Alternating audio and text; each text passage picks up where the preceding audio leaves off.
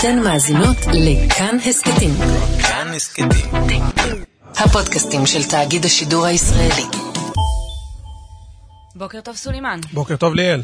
אה, בוקר טוב למאזינים שלנו שנמצאים בדרכים.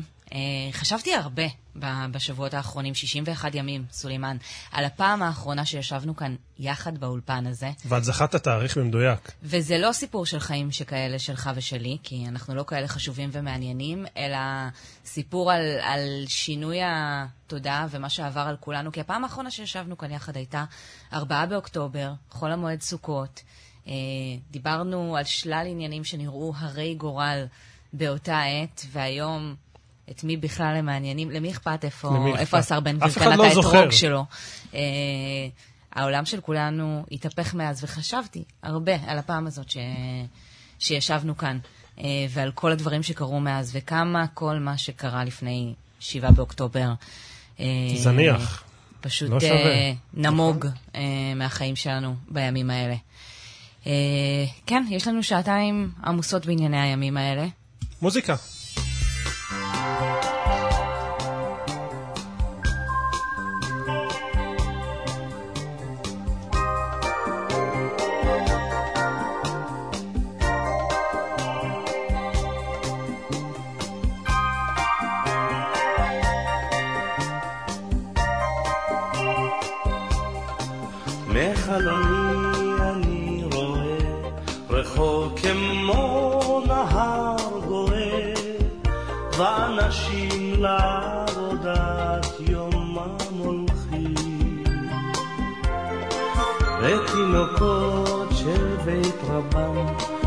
הילקוט שעל גבם, ובידיהם כמה אלפי הדס פורחים.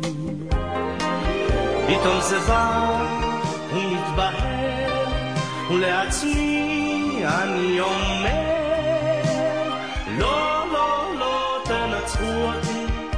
לא מנצחים אותי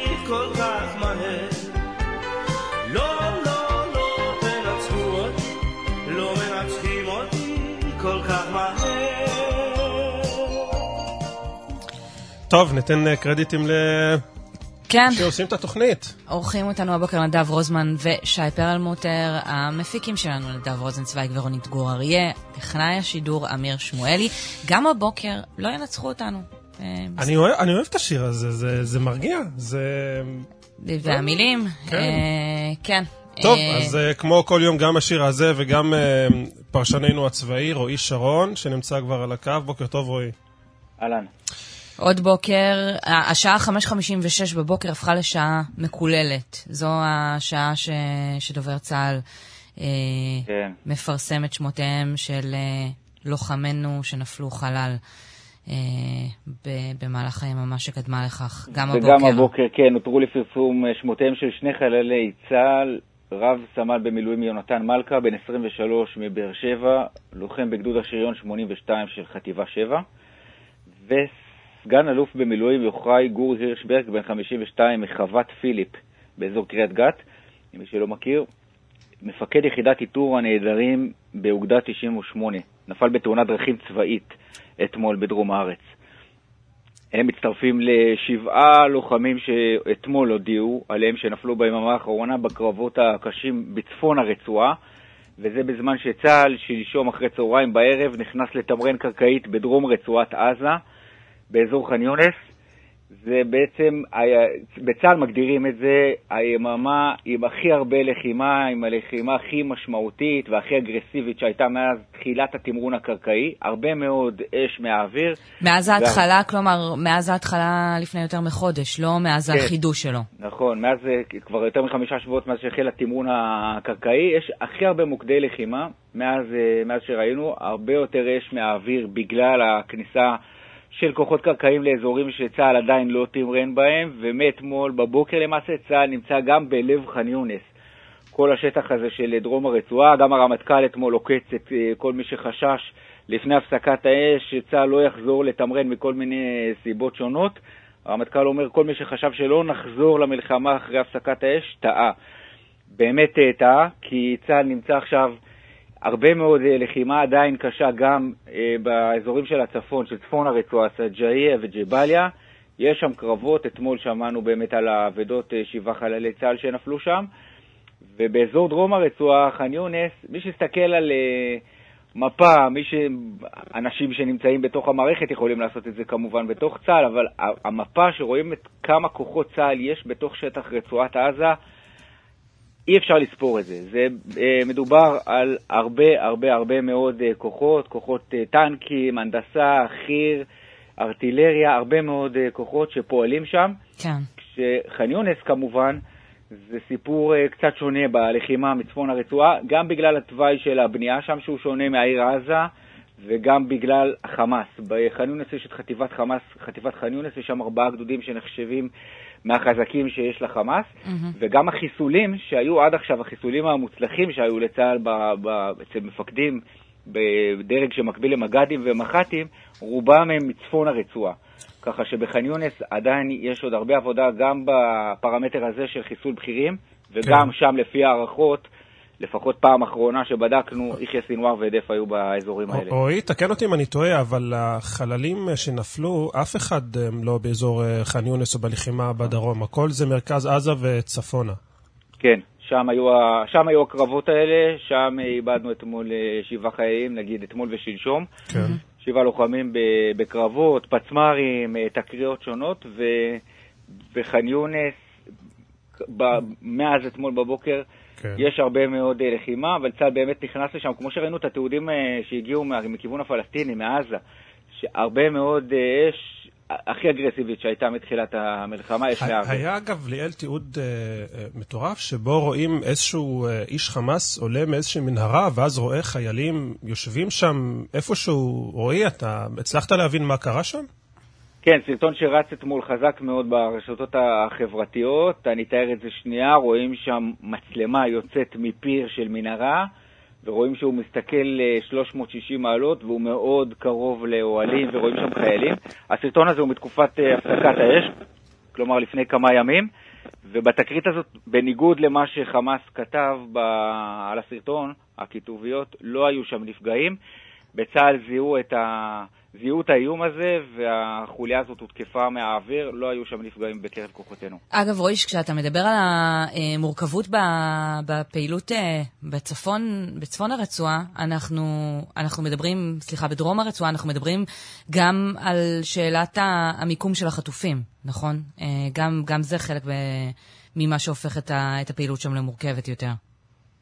רוב החטופים, ההנחה היא שהם לא בצפון הרצועה, באמת כמו שראינו בשבוע שעבר, אבל יש הפתעות. אה, כשהתברר לנו שחמאס משחרר חטופים שהוחזקו באזור עזה ובאזור העיר עזה ובאזור סג'איה, ואז התברר שבאמת כוחות צה"ל היו גיאוגרפית, פיזית, היו ממש קרובים, אה, במרחק של מאות מטרים מהמקום שבו לפחות הוצאו החטופים ממקום המסתור, מאיפה שמחזיקים אותם, אבל בנקודה הזאת, לפחות עד עכשיו, אה, חוץ מרבת אה, אורי מגידיש, אין, הרבה, אין הצלחות אה, מבצעיות לצה"ל בשחרור חטופים, זה עדיין חור שחור. הסיפור הזה של התת-קרקע הוא הפתעה הרבה יותר גדולה ממה שהעריכו בהתחלה. לאט לאט מתחילים לחשוב על פתרונות ואולי גם למצוא, אתמול ראינו את הדיווח בוול סטריט ג'ורנל על האופציה להציף את המנהרות במי ים. כן. זה סיפור מאוד מסורבל ומורכב, ויכול להיות שהוא יצליח ויכול להיות שלא, זה עדיין, אנחנו נצמדים לפרסומים, לפרסומים בחו"ל, עובדים על זה. אגב, דבר, דבר אחרון, אתה יודע, לפני, ש, לפני שהסתיימה ההפוגה, אה, היו מי שטענו ש, שיכול להיות שחמאס איבד יכולות לירות למרכז, או משהו מהסוג הזה, או קצת, אה, קצת אה, נפגמו המסוגלות שלו, ו... אנחנו רואים בימים האחרונים שזה לא האירוע. עיין ערך מטח משמעותי לא, למרכז. זה, זה, זה לא כן או לא. נפגעו היכולות שלו בוודאות. הרבה משגרים הושמדו, ראש מערך הנ"ט בצפון הרצועה חוסל, היו, היו כאן פגיעות, פגיעות כן, פגיעות חזקות ומשמעותיות בכוח, בכוח הרקטי של חמאס, גם באמל"ח וגם בבכירים, במפקדים בדרג הטקטי. זה עדיין לא אומר שחמאס לא יכול לראות, וכמו שאנחנו רואים, הוא מקפיד אה, להזכיר לנו מדי יום שהוא מסוגל לראות, גם לדרום וגם אה, לאזור אה, מרכז הארץ. אה, אוקיי. רועי, שאלה אחרונה. אה, כשאתה מדבר עכשיו על הלחימה בדרום, באזור ח'אן יונס, שהיא קצת שונה, אה, היא קצת הרבה שונה. ח'אן יונס אה, שונה לחלוטין מאיך שצפון הרצועה נראית. אז בצה"ל הגדירו את השינויים שהם קודם כל, בעזה יש בנייה יותר לגובה, הרבה יותר בניינים, יותר צפופים ויותר לגובה, ובח'אן יונס הבנייה יותר נמוכה ויש יותר שטחים חקלאיים ויותר מטעים. האזורים האלה של ה... זה נשמע אולי למישהו, אם יש פחות בניינים גבוהים אז זה יותר קל, לא, הבניינים האלה הנמוכים והריבוי של המטעים זה יותר, אה, יותר איומים מבחינת פירים שמחבלים עלולים לקפוץ החוצה מפיר של אה, מנהרה ולהפתיע את אה, כוחותינו ולכן צריך הרבה יותר איסוף, הרבה יותר עיניים פקוחות והרבה יותר ערנות באזורים האלה והדבר הנוסף, השוני הנוסף הוא בסיפור של האוכלוסייה. אם בתחילת המלחמה התפזרו שתי מיליון עזתים על כן. כל הרצועה, אז עכשיו הם שני מיליון עזתים נמצאים רק בחלק הדרומי. זה אומר גם בח'אן יונס, אוקיי. הדחיקה של האוכלוסייה היא לא קטגורית, היא לפי שכונות ולפי מרחבים. רועי שרון, תודה רבה. תודה. מצטרף אלינו עכשיו אבישי קרינצאי, כתבנו לענייני משפט. בוקר טוב, אבישי. בוקר טוב, בוקר טוב. אתה מפרסם ש-21 אנשי צוות uh, רפואה בעזה נעצרו בחשד לסיוע לחמאס. מה, מה הסיפור? כן, אז מדובר ברופאים, פרמדיקים ועוד, אה, כולל אפילו איש רנטגן ואיש אה, טכנאי CT, שנעצרו בחשד לסיוע לחמאס, אה, סיוע לאויב במלחמה, מתן שירותים לארגון טרור. אה, מדובר ברופאים מבית חולים שיפא, אנחנו מכירים את הסיפור של מנהל בית החולים, גם מבית החולים רנטיסי האינדונזי, ואפילו מבית חולים אחד בדרום הרצועה ברפיח. שבמה הם חשודים? מה, מה אתה אומר? במה הם חשודים? מה זה סיוע? מה, מה בפועל הם עשו? אנחנו לא יכולים יותר מדי לפרט, אבל זה נראה שחוץ מלרפא חולים היה להם עיסוק לא צדדי אה, שסייעו לחמאס, אה, והסיוע יכול להיות בכמה אופנים, גם לתת להם, לחמאס לפעול מתוך אה, בית החולים, אה, וגם כל מיני דברים אה, ש... אה, נוספים שרופא ואיש צוות אה, רפואי יכול לעזור. נניח אם תיקח אה, סיפור של אה, פרמדיק או נהג אמבולנס, mm-hmm. אה, הוא יכול להשתמש באמבולנס כדי אה, להעביר אה, אה, חמושים ממקום למקום במסווה של טיפול רפואי, והם אכן נעצרו. מה שאנחנו יכולים להוסיף הבוקר, שאותם אנשי צוות רפואי, או לפחות חלקם, לא נתפסו בבית החולים, נשארו לטפל בחולים, אלא ניסו לברוח. כן. ניסו, ניסו לברוח דרומה על ציר צלאח א-דין, וצה"ל והשב"כ תפסו אותם אה, על הציר, שלפו אותם. ולקחו אותם לחקירת שב"כ. כן, הרבה אה, מאוד uh, שאלות יהיו גם על הכסות הזאת של אנשי רפואה בתקופת הלחימה. אבישי גרינצייג, אתה תוסיף לעדכן אותנו גם בעניינים האלה. תודה רבה. תודה. פגישה מאוד טעונה. מאוד. אתמול מאוד. בערב, סולימאן, בין חברי הקבינט לבין אה, משפחות החטופים, הרבה מאוד עדויות קשות.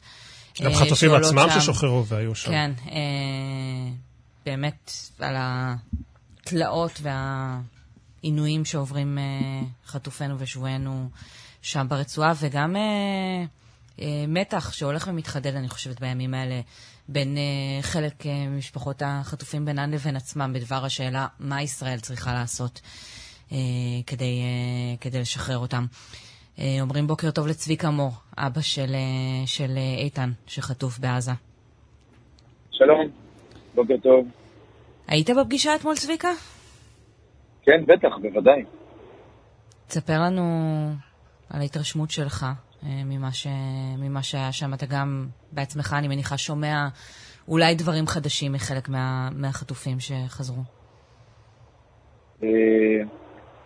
טוב, אז קודם כל בוא, בוא נגיע לשורה התחתונה. אה, חבל שהפגישה הזאת התקיימה. אה, אני חושב שאני רוצה לאמץ את אה, מסקנות ועדת שמגר, שחשבתי עליהן גם לפני הפגישה הזאת, אבל אני חושב שצריך להרחיק את משפחות החטופים מקבינט המלחמה. צריך לייצר מנגנון אחר כדי לקבל תשובות ועדכונים. לא ייתכן שיגיעו 200 אנשים, שיגיעו 200 אנשים כדי לקבל תשובות, אנשים היסטריים שנמצאים במצב נפשי קשה, וגם לא מי שנמצא במצב נפשי קשה, אז הוא חי לפי תרבות המגיע לי, וחייבים לתת לו תשובות תכף ומיד. זה לא עובד הדבר הזה. כלומר, מה, משפחות שבאות ושוטחות את אה, כאבן ומגיעות עם העדויות של מי שחזר, וגם חטופים שחזרו ומדגימות את חומרת המצב שם, בעיניך אה, זה, זה משקף תרבות של מגיע לי שלא כדאי שתהיה ליד אוזנם של מקבלי ההחלטות? יש משפחות שחיות לפי תרבות המגיע לי, יש משפחות אחרות שנמצאות במצב נפשי קשה, ואת כל הדבר הזה אי אפשר לשים מול הקבינט, שאמור עכשיו לעסוק בניהול המלחמה, אמור לעשות את זה בשכל קר, בתבונה, ולא להיות uh, מושפע בכלל מענייני uh, רגש. Uh, וחוץ מזה ראינו כבר פעם שנייה שהמנגנון הזה לא עובד. גם פעם שנייה ישבו שם uh, מעל 100 אנשים, מעל 160 אנשים, וזה לא עובד המנגנון הזה. צריך, ל... אני הצעתי אתמול מנגנון אחר, שבו יהיו אה, שני שרים מהקבינט מול שני אה, נציגים של המשפחות אבל הפעם זה היה שונה, צביקה. אתה יודע, היו שם אה, חטופים, חטופות שסיפרו בדיוק מה, מה עובר עליהם. רע מאוד, למה, רע מאוד. למה רע, רע מאוד? מאוד שהביאו אותם. רע מאוד שהביאו אותם, כי הכל ידוע, שום דבר לא היה חדש. אנחנו יודעים בדיוק מול ה...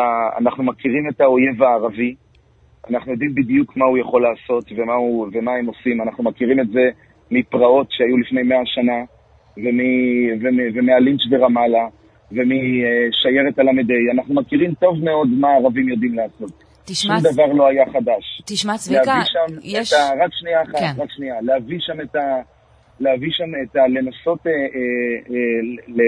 לעורר אה, אה, רגשות אצל קבינט המלחמה, כאילו שקבינט המלחמה לא עושה את הכל בשביל לחלץ את, ה, את החטופים שלנו, זה פשוט לא נכון. זה מקומם, ויש שם איזושהי הנחת יסוד שהקבינט לא עושה, ולכן אנחנו צריכים כל הזמן להזכיר לו לעשות ולדרוש ממנו לעשות. זה לא נכון. הם עושים כל הזמן את כל מה שהם יכולים, ואם לא סומכים על ביבי, אז שיסמכו על גלנט ואייזנקוט שהם עושים את הכל. מישהו מעלה על דעתו שהם לא עושים כל מה שאפשר? צביקה, יש הרבה אנשים, אה, או יש לא מעט אנשים בישראל שחולקים איתך את אותה דעה ביחס למה שישראל צריכה או לא צריכה לעשות כדי לשחרר את החטופים ואיזה מחיר אה, כדאי שנשלם ומה עלול לפגוע בביטחון ישראל ועלול להיות בכייה לדורות, אבל מה שמבדיל בינך לבינם זו העובדה ש... שהבן שלך נמצא שם. אתה לא, אתה לא מדבר באופן, אה, באופן תיאורטי. אה, ואני חייבת לשאול איך אתה... איך אתה מצליח לעשות את, ה, את הניתוק הזה בין החוויה הרגשית שלך, שאני בטוחה שהיא מאוד קשה, והרצון המאוד מאוד גדול, שאני לא יכולה לתאר עד כמה הוא גדול, לראות את הבן שלך בבית? אני שואל, למה יצרו סביבי וסביב משפחות החטופים איזושהי אה, הילה כזאת או פינת ליטוף שהפכו אותנו למיוחדים? מה ההבדל ביני לבין עשרות אלפי, מאות אלפי משפחות שהבנים שלהם נמצאים עכשיו בחזית סכנת חיים, וגם הם עשו את, ה, את הדבר הלא אנושי הזה של אה, להמליך את, ה, את המוח ללב, ונפרדו מהבנים שלהם לפני שיצאו למלחמה. אז אני, אני נמצא בדיוק באותה סירה עם כולם. כדי שאנחנו ננצח, כדי שאנחנו נשרוד, אנחנו חייבים להיות מוכנים להקריב, אחרת לא נהיה כאן. אם הבן שלך שלנו, שומע את הדברים האלה, אתה יודע, הבן, שמענו על חטופים שלי, ששמעו רדיו... הבן אה... שלי עומד מאחורי כל מילה שאני אומר כאן, ואם הבן שלי לא היה חטוף, אז הוא היה לוחם עכשיו במלחמה. Mm-hmm. ולפני צאתו מהבית הייתי מברך אותו ברכת הבנים, והייתי נושק לו, מחבק אותו, ואומר לו שיעשה את המלחמה בכל כוחו, ויהיה מוכן למסור את הנפש עבור עם ישראל וארץ ישראל. ככה מתנהגים במלחמה. ואם הבן שלך שומע עכשיו את השידור שלנו כשבוי, מה היית אומר לו? הייתי מחזק אותו, הייתי שולח לו כמובן אה, חיבוקים, גם אה, מאימא וגם מאחותו הקטנה, שהיום יש להם הולדת חמש. מזל ו... טוב. כן, כן. זה פשוט, אני, הגישה שלי נשמעת כאילו נפלתי מהירח, אבל, אבל זה, זה, זה פשוט, ככה מתנהגים במלחמה. במלחמה הפרטים אמורים להיות מוכנים למסור את עצמם כן. כדי שיהיה כלל, כי אחרת לא יהיה כלל. צביקה... והאויב ש... שלנו, האויב שלנו מחנך את ילדיו למסור את הנפש הטמאה שלהם, שמע... כדי לרצוח אותנו ולאנוס אותנו. כן, שמענו שאתמול גם אה, מעבר באמת לטונים הגבוהים מאוד אה, ששמענו בהקלטות שהודלפו משם, שהיו תקריות פיזיות, שאפילו להבנתי אתה היית בלב הסערה שם, אז... לא, חלילה, אז, חלילה, אז, חלילה. אז מה, מה היה שם בתקריות הפיזיות האלה? חלילה, אתה לא תמצא אותי לא תמצא אותי מעולם. אני שמעתי שהותקפת, אבל טוב לשמוע שזה לא קרה.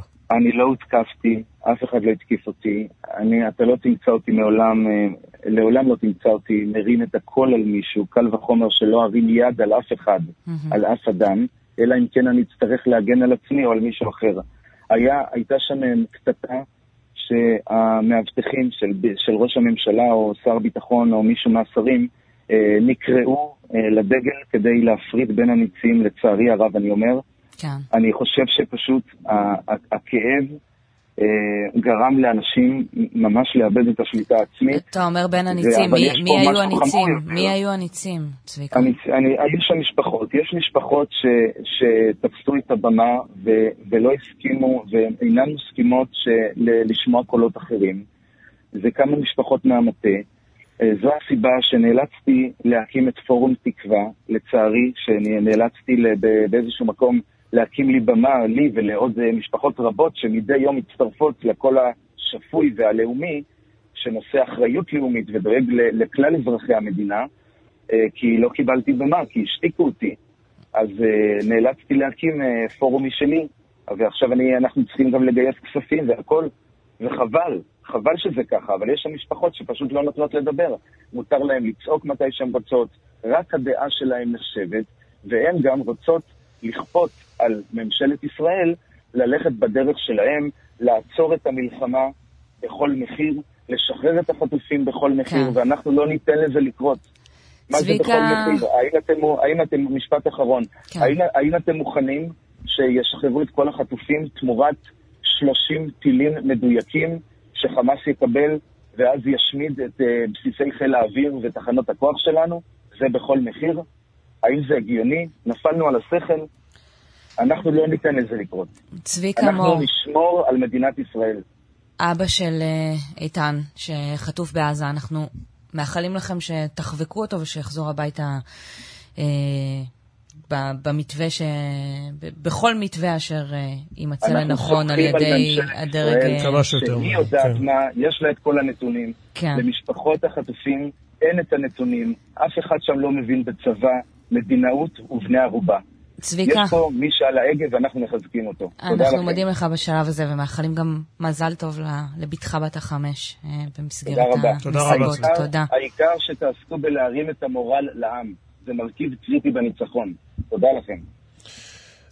אנחנו כאן. אנחנו כאן, כן. Uh, ואנחנו גם uh, ברחבי הארץ, כשאתמול, שוב, ירי מסיבי וגם פגיעה ישירה באשקלון. איתנו כאן באולפן אלוף משנה גילי שנר, uh, פיקוד העורף, ועל קו הטלפון קטיה יקימוב. שלום, קטיה. שלום, בוקר טוב. הבית שלך uh, סופג אתמול פגיעה ישירה באשקלון. כן, לצערי הרב זה נכון. רק לפני שבוע בעצם אנחנו חזרנו עם ילדים הביתה, כי היינו חודש וחצי בערך באזור המרכז. התפנינו על דעת עצמנו כי עקב המלחמה, אבל uh, בגלל שבעצם ראינו שהכל נפתח באשקלון יחסית והלימודים חוזרים, אז החלטנו לחזור, וכמובן התגעגענו לחברים, לקרובים. ולצערי הרב זה קרה אתמול. רגע, מה שלומך? את אומרת זה קרה, רגע, תספרי מה, מה, מה כן. קרה, מה קרה ואיפה הייתם, אה, זה, זה היה אחרי הזומים, אחרי לימודים של ילדים, אני הכנתי ארוחת צהריים, הייתי ב... אמרתי, עוד מעט אני אכנס למקלחת ואנחנו נאכל צהריים. אז בעצם ילדים היו בסלון לקראת צהריים, ואני נכנסתי למקלחת בדיוק חמש דקות לפני בעצם שהטיל פגע, והייתי בדיוק במיטה, לפי התמונות שהראו שאחור באמצע המיטה ונפל הטיל בין הקום, כאילו, בקומה לשכן שלי. Mm-hmm. אז uh, הייתי שם, יצאתי מהמקלחת, דיברתי בטלפון במיטה, כאילו, בעלי, על הקו, ושמענו אזעקה. זה הכי מפחיד של כולנו כזה, המקלחת, נכון? זה רגע כזה המקלחת, שחושבים כן. בו, שחושבים נכון. בו מה יקרה אם. ויש נכון, להם רק 30 אמרתי, שניות. יש לנו 30 שניות, בדיוק הילדים רצו עוד לפניי עם גיבורים שלי, ואני, כאילו, נפגשנו ככה ליד הממ"ד. בני כמה הילדים שלך? הבן שלי בן שמונה וחצי, בת שלי בת עשר. הם, הם כל הזמן, הם כל הזמן רצים, אף פעם לא... הם מתורגלים. לא הייתה אזעקה, כן. לא, אף פעם לא הייתה אזעקה ובלי שאנחנו ניכנס. וזה בעצם בסופו של דבר מה שהציל אותנו. ומתי נכנסנו, את מבינה, כן, אתם נכנסים? אנחנו נכנסנו והחזקנו את הדלת, ואני החזקתי את הדלת, ושמענו בעצם, אחרי כמה שניות שנכנסנו, שמענו בום מאוד חזק, ממש חזק, כאילו, אף פעם לא שמענו, זה ממש, אבל איך שהבנו שזה, איך שהבנתי שזה אצלי, כי היה ריח מאוד, של עשן מאוד חריף. הילד שלי התחיל לבכות ואומר, אמא, אני נחנק, אין לי אוויר. וואו. כי uh, מה, מכל העשן והאבק שנכנס אה, לדירה אה, עקב הנפילה, אז בעצם אנחנו היינו בממ"ד ואחרי כמה דקות יצאנו וראינו את ההרס טוטאלי בחדר שלנו. קטי, אתם למעשה עזב, עזבתם את הבית בגלל כן. המלחמה וחזרתם, נכון. נכון. ואז זה קרה. זה, נכון, זה בדיוק מטורף. לפני שבוע, מטורף, בדיוק לפני שבוע חזרנו, כי כבר התעייפנו האמת לטייל וכל הזמן להיות אה, מחוץ לבית, וכל כך רצינו הביתה והתגעגענו. והילדים מאוד רצו ללכת לבית ספר, להיפגש חברים, נפגשנו עם חברים וקרובים, אבל אה, כרגע אנחנו, פינו אותנו לבית מלון ואנחנו מחכים להמשך. אה, זהו, מה, מה הלאה? יש מחשבה מה הלאה? את יודעת, רק, רק חזרת הביתה ו... הלאה צריך אה, להחזיר את הבית לקדמותו ולתקן את הכל, אבל אה, לפי מה שהבנתי מפיקוד העורף וכל מי שדיברו איתי, זה ייקח זמן. אף אחד לא יודע בדיוק להגיד, אז כנראה נצטרך גם למצוא אה, מקום מגורים זמנים. עדיין לא, לא יודעים אם זה באשקלון, אם זה באזור המרכז, אף אחד לא יודע. כרגע אנחנו שבוע נהיה כנראה בבית מלון, ואחר כך נדבר עם אנשים שיכוונו אותנו. וכמובן מחכים עד שיתקנו לנו את כל הבית, אנחנו מאוד רוצים לחזור הביתה. אה, יושב כאן אה, גילי שנהר, נציג אה, פיקוד העורף. כשאתה שומע את זה... קודם כל אני רוצה להגיד לקטיה מילה טובה, באמת הם פעלו על פי הנחיות פיקוד העורף, הם נכנסו למרחב מוגן הדירתי, סגרו את הדלת, ולמרות פגיעה ישירה בדירה שלהם הם יצאו ללא פגע כמובן. אה, שהדירה אה, נפגעה קשה, אבל החשוב להצלת חיים זה הדבר המאוד משמעותי. מתחילת המערכה היו למעלה מ-11,500 רקטות שנורו לעבר מדינת ישראל. אגב, אשקלון ספציפית, כמה היא מטווחת? אה, בתחילת המערכה היה המון ירי לכיוון אשקלון, אנחנו מכירים את זה. והדבר המשמעותי, הצוותים שלנו, יש לנו צוותי מומחים שמגיעים לכל הנפילות לבדוק אותם ואנחנו רואים שכאשר אנשים פועלים על פי ההנחיות זה פשוט מציל חיים, okay. כן. וזה מקטין מאוד את הסיכוי להיפגע. ראינו עוד אירוע שהיה אתמול, אם אפשר לדבר. אז רגע, נדבר על זה רק אה, כי אה, קטיה עדיין איתנו, נכון? כן, אה, אני... קטיה, מה, מה את עכשיו מצפה מה, מהמדינה? את פונית, חזרת הביתה, הבית שלך נפגע. יש כן. מענה לצרכים שלך, למשפחה?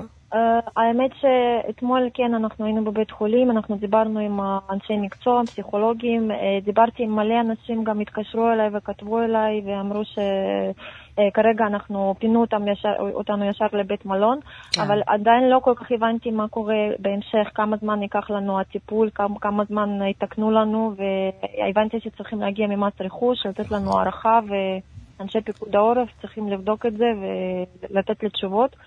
ולא כל כך הבנתי, אבל צריכה לברר את זה לגבי גם אה, מגורים זמנים. כן. זאת אומרת, אה, למצוא דירה, שכירות, אה, עדיין לא כל כך דיברו איתי בנושא הזה, אני מאמינה ש... ייצרו איתי קשר ויסבירו. כן, קטיה, האמת שקור הרוח שלך בסיטואציה הזאת הוא מדהים, הוא מדהים אה, ואנחנו מקווים שתקבלי את כל המענה ונהיה בקשר. אם לא, כן. ננסה גם לעזור. קטיה יקימוב, שמרו על עצמכם, את והילדים והמשפחה. תודה רבה שדיברת כן, איתנו הבוקר. בוקר טוב. תודה רבה, יום טוב. גילי שנהר, אמרת אירוע אה, אתמול בתל אביב אנחנו רואים באמת אה, רסיסים, שזה חתיכת מונח אה, מטעה, שברי שברי עירות. משהו שאנחנו יכולים לעשות בעניין הזה כדי להיזהר? כן, הדבר המשמעותי, קודם כל יש סרטון שרץ ויראלי, גם מראיינים את מר סולומון שמספר מהחנות ליד. שהם בעצם נכנסו למרחב מוגן, אבל אחרי מספר דקות, חמש-שש דקות יצאו. אה, ורואים בסרטון אה, בעצם אה, שני גברים מטיילים ברחוב, לא במרחב מוגן, וממש מטרי, סנטימטרים ספורים מהם נופל מה שנקרא שבר יירוט כן, ענק. כן, מי שצופה כן. גם בכאן 11 הוא רואה את התיעוד עכשיו. והדבר הזה ממחיש עד כמה חשוב לשמור על העשר דקות. כשאנחנו נכנסים, כשאנחנו שומעים את ההתראה, כן. נכנסים לעשר דקות, והיו עוד מקומות נוספים שבהם נפלו שברי יירוט גדולים, כולל באזור שאני גר.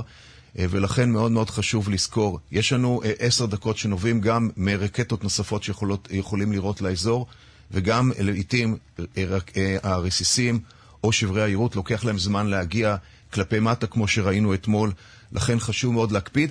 ונקודה אחרונה, מחר זה חנוכה. אז זה לא, זה לא נס, בואו נשמור על, על הדברים האלה, נדליק נרות שבוע הבא, אה, מחר, אבל הדבר המשמעותי, נשמור על חיינו. כן. אה, גילי שנר, פיקוד העורף, לא לגזור זמנים, עשר דקות זה עשר, עשר דקות, דקות זה עשר דקות. אפילו שאנחנו ישראלים חסרי סבלנות. תודה רבה. אה, אתמול בערב, אה, הקרנה, אני לא יודעת אם המילה מיוחדת או חריגה מתאימה כאן, אבל הקרנה ראשונה בינתיים של סרטון הזוועות המדובר של דובר צה"ל.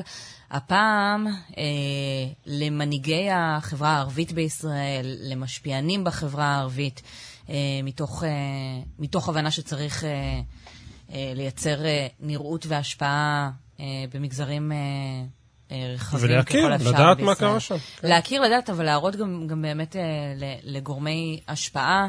אה, ומי שהיה בהקרנה הזאת בין היתר הוא עדל בדיר, ראש עיריית כפר קאסם. שלום עדל. שלום עדל. שלום, בוקר, בוקר טוב לכולם. בוקר טוב. אז אה, ראית את הסרט, אמ, מה עבר עליך תוך כדי, אחרי? אגיד לך את האמת, אני לא הייתי צריך לראות את הסרט, כדי, כאילו, לא באתי כיוון שאני מפקפק בעובדות. כן. העובדות עובדות, מה שקרו, מה שאנשים סיפרו במשך אה, אה, יותר מ-50 יום, אה, זה האמת, זה העובדות. נרצחו אנשים ש... אה, גם ילדים, גם נשים נחטפו, ומבוגרים, אנשים לא מעורבים, אזרחים, רוב הנרצחים היו אזרחים. אנחנו, אנחנו שואלים לא בגלל אני, הפקפוק בעובדות, אלא בגלל שראינו אני, אנשים אני יוצאים מההקרנה הזאת שבורים. אני, בדיוק. אני, אני אחרי חמש דקות יצאתי כשראיתי את שני ילדים שנרצח, אה, אבא שלהם, אה, mm. לעיניהם היד יצאתי, לא, לא יכולתי לסמול. כאבא ל-13 נכדים ושש ילדים, אני לא יכולתי, לא יכולתי לסבול את זה, כן. כן. מה, ו- ומה היו התגובות של אנשים אחרים? כלומר, לא סתם בחרו להקרין את זה דווקא אה, לאנשים אה, משפיעים בחברה הערבית. כן, את האמת, אה, כולם, אה, מה שהיה ב-7 לאוקטובר, כולם יודעים, אה, כולם יודעים. את יודעת, אני גם במישור האישי, אני מכיר חלק מאלה שנפגעו ונרצחו ב... ב-7 לאוקטובר. יש את ויvian שאני מכיר הרבה שנים ומאז אני מכהן כעשר שנים, שקידמה הרבה פרויקטים בכפר קאסם והקימה את, את הג'יק וכמעט כל חודש הייתה אצלנו. אה, בעלה של אחד העובדות אצלנו מבארי הוא נרצח גם ב-7 לאוקטובר ומנהלת הבחירות שלנו, המשפחה שלה נפגעו אה, אה, היו בין הפצועים באירועים של 7 באוקטובר. הקשר, הקשר הוא ברור, והפגיעה גם, אה, גם באזרחים ערבים ישראלים ב-7 באוקטובר כן, בוודאי, היא, כן. היא ידועה והיא גם הולכת ומתבררת ככל, ככל שככה הפרטים של האסון הולכים ומתבהרים לכולנו, ועדיין אנחנו לא בהכרח שומעים גינויים מקיר לקיר, או איזושהי אמירה לא, קולנית לא. מעבר, נגיד, לדברים של, של מנסור עבאס. אה, אתה, אתה, אתה יכול להסביר למה? להפך, דווקא המנהיגות הערבית גילתה אחריות, אחריות גדולה, גם מהיום הראשון. רוב מנהיגי הציבור הערבי, בין אם חברי כנסת או ראשי רשויות, גינו מהיום הראשון את מה שהיה ב-7 באוקטובר. גם האחריות שגילו המנהיגות והציבור הערבי. יש מלחמה קשה מאוד, ואת יודעת, זו מלחמה שהתחילה בקיבוצים והמשיכה בתוך עזה, ונרצחו בתוך מדינת ישראל מאות אזרחים שלא מעורבים ונחטפו, וגם זה המשיך, ורואים את המראות שילדים בעזה יחד עם נשים עברו את ה-11-12 אלף. מצב קשה גם בפנים וגם בתוך עזה, גם בתוך מדינת ישראל וגם בעזה.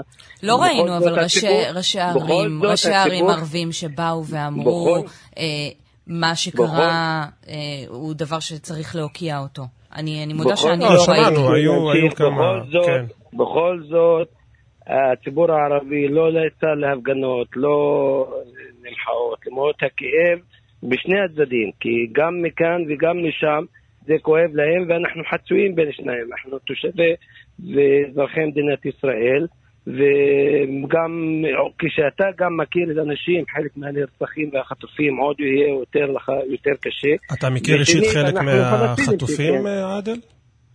אה, מהחטופים לא, אבל אנחנו כבר מהיום הראשון, לא יודע, להפך, איך שאת אמרת, מהיום הראשון, למשל, אנחנו בכפר קאסם, ולא רק בכפר קאסם, רוב ראשי הרשויות הערביות, אם לא כולם, וחברי כנסת גינו מה שהיה, ואמרו בפירוש, זה לא, זה מנוגד לערכים שלנו, לערכים של האסלאם, לערכים של, אה, של, אה, של, של שלנו כערבים ומוסלמים, זה מנוגד, זה כאילו, זה הוראות חד משמעיות של הדת האסלאם שלנו, כן. לא לפגוע באנשים שהם עדל, אה, לא פרסמנו הבוקר אזהרה של המל"ל ושל השב"כ למשרד האוצר, לשר האוצר, שבאים ואומרים, אה, גם אם משנים את תקציב 2024, זה לא הזמן לקצץ בתקציב לחברה הערבית, זה עלול אה, לקרב אותנו חלילה לשומר חומות 2. מה דעתך? תראי, איך שאמרתי, המצב של החברה הערבית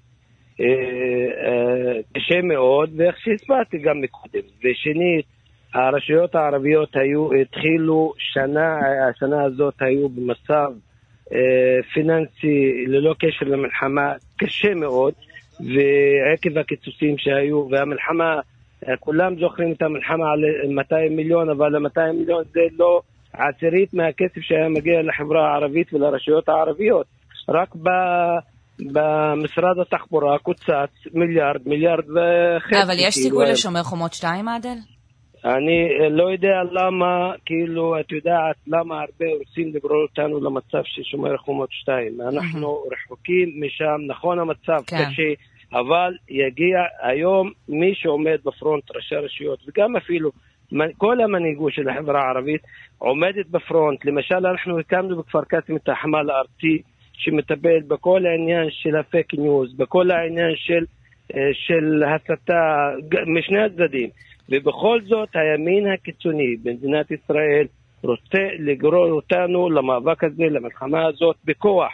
הצהרות של בן גביר ואחרים, שהצהיר כבר מהיום הראשון, לא, לא מצא לנכון להתעסק בעניין של, בשבועיים הראשונים, בעניין של מה שהיה הקורבנות של 7 אה, באוקטובר, אבל כן. מצא לנכון כל הזמן לתקוף אותנו, מחלק נשק, נשקים ואומר, זה, את יודעת כמה אנשים כאילו היו מפרסמים... מש... סליחה שאני אה? קוטעת אותך, ראש עיריית כפר קאסם, אתה אומר לא יהיה שומר חומות 2, ואנחנו אני אומר, כמובן המצב, מצטרפים. המצב, המצב יהיה קשה, ואנחנו לא רוצים להגיע למצב שראשי הרשויות יגיד לנו, אין לנו מה לדבר כשאנחנו לא יכולים לפנות אשפה, אין לנו מה לדבר ולהחזיק את התושבים שלנו. הדברים אה, ברורים, תודה. זה רק מספיק, זה מספיק חמור. כן. תודה רבה שהיית איתנו הבוקר.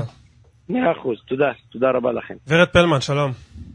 בוקר טוב לכם. אמ, שוחרר למעצר בית החשוד אה, בהרג אה, יובל אה, קסטלמן. אמ, מה אנחנו יודעים על מה שהיה בהחלטת בית המשפט? כן, אז אנחנו מדברים על דיון שהסתיים אמש לקראת חצות, וכפי שציינת, חייל, חייל המילואים אביעד פריג'ה שוחרר למעצר בית, לפחות כרגע עד יום חמישי. והשופט כותב החלטה של ארבעה עמודים, כשאנחנו מדברים בעצם על דיון שהוא בהארכת אה, מעצר, ולמי שלא כל כך בקיא בעניין של הדברים שמתנהלים בבתי המשפט ואיך הם מתנהלים דיונים של הארכות מעצר אה, מוגבלים בדרך כלל, לעניין החשד הסביר ועילות אה, המעצר, המסוכנות, שיבוש.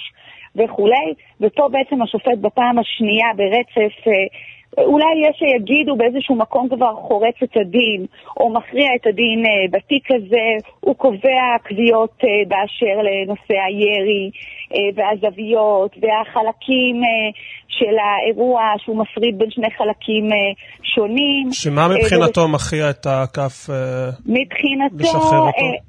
אז זהו, אז אולי אני גם אקריא קצת אה, מה... רגע, אני רק אגיד לטובת כן. מי ממאזיננו שלא בהכרח כבר בקיא בכל השמות, אנחנו מדברים כמובן על אותה תקרית שבה אה, נורה למוות אה, יובל קסטלמן, זכרו לברכה, שנטרל את המחבלים בפיגוע בירושלים ונורה כן. על ידי אה, חייל מילואים. נכון, ביום חמישי האחרון, בכניסה לירושלים. והשופט אה, כותב כך, בראי הרקע המבצעי לאירוע, זאת אומרת אה, הפיגוע, רקעו הנורמטיבי של החשוד ונטילת הנשק ממנו, הסיכון כי יפר את תנאי חלופת המאסר ויהיה מעורב באירוע ירי נוסף, אינו משמעותי ואינו מצדיק את הותרתו במאסר סגור. כלומר, זה העניין של המסוכנות, הוא אומר, האיש לא, לא מסוכן, אין חשש שאם הוא ישוחרר הוא יעשה משהו. אה, כן, אנחנו מדברים שוב פעם, הוא חשוד בהמתה בקלות אה, דת, שזה עבירת המתה, כן. אוקיי? זה אחת מהעבירות החמורות בספר החוקים הישראלי, שלצידה עד 12 שנות מאסר.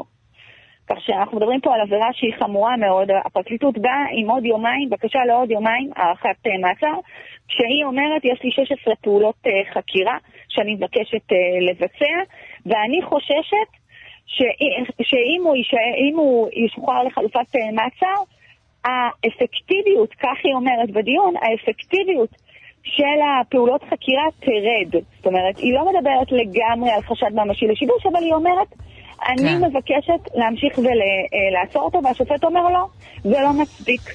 ורד וגם... אה, פלמן, אנחנו, לצערנו, זמננו תם, אה, ואנחנו מודים לך על העדכון הזה, ואת כמובן אה, ממשיכה לעקוב אחר החקירה ומעדכנת אותנו. בעניינים האלה. תודה רבה. טוב, פרסומות, חדשות? חדשות, ומהצד השני של החדשות נדבר על תהליך השיקום הממושך של פדויי השבי שלנו, החטופים שחזרו הביתה, על מה שקורה ברפת של ניר יצחק. אה, גם על החשיפה של אה, רועי שרון על הפלגות שהוזזו מהעוטף אה, רגע לפני 7 באוקטובר. חוזרים מהצד השני של החדשות, סולימן. אנחנו כאן. חזרנו. חזרנו, פותחים שעה שנייה, הרבה מאוד עניינים מעניינים, סיפורים כן. אנושיים. אה, שילוו אותנו בשעה הזאת. ואחד הסיפורים הוא של אה, הלל אה, סולומון. זכרו לברכה. זכרו לברכה, שנפל ב-31 באוקטובר, ואחותו, הילה, נמצאת איתנו על הקו. שלום הילה, אתם מציינים את השלושים ממש לפני כמה ימים. נכון, שלום לכולם. בדיוק ביום שישי האחרון אנחנו ציינו את השלושים לנפילתו. אנחנו עדיין לא, לא מאמינים, לא מעכלים שאנחנו צריכים לדבר עליו בלשון עבר. אה, הוא ילד מדהים, אח מדהים, שהוא תמיד רצה לעשות טוב, ותמיד ידע להגיד את המילה הנכונה, ולעודד גם אותנו, את האחיות, את ההורים, את החברים, את כל מי שנמצא אה, סביבו. והוא האח הכי מדהים שיכולתי לקבל. הוא תמיד היה פה בשבילנו וחיזק אותנו. תמיד היה לו חשוב שיהיה לנו טוב. תמיד עודד אותנו לשאוף קדימה ולהתקדם ולהצליח. אה, הלל היה לוחם בגבעתי, נכון? נכון, הוא היה לוחם בגבעתי, בגדוד צבר. אה, מגיל צעיר הוא שאף אה, להיות לוחם כמו אבא שלנו, שגם היה לוחם במג"ב. ו... וזה היה החלום שלו, והוא כל כך התרגש שהוא קיבל את המכתב שהוא התקבל לגבעתי, ואני זוכרת שכל פעם שהוא היה חוזר לבית הוא היה חוזר עם חיוך מסופק ממה שהוא עשה, שהוא מגן על המדינה שלנו ותורם את חלקו. ו... מתי בעצם אה, הספקתם להיפגש בפעם האחרונה, לדבר בפעם האחרונה? אה, אז uh, בדיוק בשבוע שלפני שהתחילה הלחימה, הוא היה בבית, הוא היה בחופשת uh, רגילה. Uh, שבחופשה הזאת הוא רצה באמת להספיק כמה שיותר, לנסוע למשפחה, לסבתא שגרה רחוק, לטייל איתנו עם האחיות, לעשות משהו משפחתי. נסע לברכת הכוהנים בירושלים. עכשיו בדיעבד שאנחנו מסתכלים על כל הדברים שהוא עשה, אנחנו מבינים שהוא רצה להספיק כמה שיותר. והתעוררנו ביום שבת, בשביל העשירי, אה, לאזעקות. אנחנו, כל המשפחה, היינו ממש מבוהלים, ואני זוכרת שהלל היה מאוד מפוקס. הוא הבין מהר מאוד מה קורה, וכבר התחיל להכין את התיק שלו, ולבש מדים, והתכונן וחיכה רק לשיחת טלפון שיקראו לו אה, לצאת לדרך. ואנחנו מאוד פחדנו שהוא יצא. כי לא רצינו שהוא יצא כשיש אזעקות, והוא אמר לנו ש... בשביל זה הוא התגייס לצבא, והוא חייב לצאת ולהיות עם החברים ולהגן על המדינה, ואמר לנו שהכל יהיה בסדר ושאנחנו לא נדאג. ואחותו ורד רצתה ללוות אותו החוצה, והדבר האחרון שהוא אמר לה זה, לפני שהוא יצא, הוא אמר, תישארי בבית, תנעלו את הדלת ותשמרו על אמא ואבא. הוא נפרד מכל אחד מאיתנו ו... ויצא לדרך. עכשיו אנחנו גם גרים בדימונה, זו עיר שהיא מסורתית, אז אין כל כן. כך אוטובוסים. והוא עלה על אוטובוס שהגיע מאילת, שעצר בכניסה לעיר ו... ויצא לדרך. ו... הילה, ומאז... למי, ש... למי שגם אה, צופה בטלוויזיה, אנחנו רואים uh, תמונות שלו, ואת יודעת, ניכר מהדברים שאת מספרת עליו עכשיו, את האומץ של uh, הלל. את יודעת, לפני שמדברים עליו uh, כלוחם, משהו עליו כהלל האיש, מה, מה הדבר הכי מזוהה? שלך, נכון? כאילו, אנחנו רגילות שאחים גדולים שומרים על אחים קטנים, פתאום הכל מתהפך. נכון. אח קטן ש... הוא היה האח הקטן שלנו, אבל uh, הוא הרגיש לנו כמו האח הגדול שלנו, תמיד... Uh, מה תמיד הדבר שהוא היה הכי מזוהה איתו אצלכם במשפחה? הצניעות שלו, הענווה שלו, החוזק שלו, הנפשי, הפיזי. Uh, הוא ילד שרק רצה לתת, רק רצה... Uh, לדוגמה בבית ספר, זה דברים שאנחנו גם שומעים, שומעים עליהם רק עכשיו, שהוא היה ילד מצטיין והוא קיבל אה, פרס, אה, קיבל פרס כספי על אה, זה שהוא הצטיין לימודי וחברתי. כן. והוא הלך למורה שלו ואמר לה, שאל אותה אם היא מכירה ילד שיש לו קושי ושתיתן לו את זה. וואו. וכן, כל מיני דברים קטנים שהוא עשה. אנחנו גם שומעים מהחברים והשכנים ומכרים שהוא היה הולך ועוזר לאנשים עם הסלים שיורדים מהאוטובוס, ו, וגם באמת כל, כל דבר קטן אה, שהוא היה רואה שאנשים צריכים עזרה, הוא היה רק לעזור, ו, וגם דברים שחלק מהם ידענו וחלק מהם אנחנו שומעים עליהם אה, רק עכשיו. הילה, שמעתם מהצבא על אה, נסיבות אה, נפילתו בצפון. הרצועה? לא, אני, אני יודעת מה שאתם יודעים. נכנסו יום שישי לעזה בכניסה הראשונית, ו... היו שם בלחימה ממושכת, ויום שלישי בבוקר פגעה בהם טיל נ"ט. את יודעת, הילה, זה, זה ימים כאלה שאנחנו כמעט כל בוקר מתעוררים לבשורות איוב כאלה, למשפחה נוספת שקיבלה את הבשורה על הנורא מכל. ספרי לנו מה זה, מה זה אומר להיות משפחה בחלוף, אה, בחלוף חודש. אה, את יודעת, זה, זה כלום זמן, אבל כל כך הרבה אנשים נפלו מאז. לצערנו. מה, מה עובר עליכם בחודש הזה? זה קשה מאוד, קשה מאוד. אנחנו עדיין, אנחנו מדמיינים אותו נכנס, אה, אני מדמיינת אותו נכנס לבית ומחייך את החיוך שלו, שלו ואומר שהכל בסדר ומה קרה ו... אפשר, זה לא משהו שאפשר לעכל. זה, זה אח שלנו, ילד של ההורים שלי, ו... זה... אני לא מאמינה שאנחנו נמצאים בקטגוריה הזאת עכשיו, ואני אני רוצה לחזק גם את כל המשפחות של שאר החיילים, שאנחנו ביחד בזה, ו... שבעזרת השם, שהקדוש ברוך הוא ייתן לנו את הכוחות להמשיך, כי זה, זה לא פשוט, לא פשוט בכלל. הילה, אה, מעניין אותי לדעת מה הדבר שהכי מזכיר לך אותו. מה הדבר שהכי מזכיר לי אותו? כל דבר בבית מזכיר לי אותו. אני מסתכלת על החצר, הוא מאוד אהב גננות. אני יושבת בחוץ עם אבא שלי ואנחנו מסתכלים על החצר, ואני אומרת, זה החצר ש... שהוא טיפח, וגידל שם צמחים, והוא מאוד אהב ספורט, ואנחנו רואים את האופניים שלו שיושבות עכשיו אה, בבית, ו... ואין מי שירכב עליהם, ובאמת כל דבר קטן, פה הוא נגע, פה הוא עשה, פה דיברנו, פה צחקנו, ו... וזה מאוד מאוד קשה.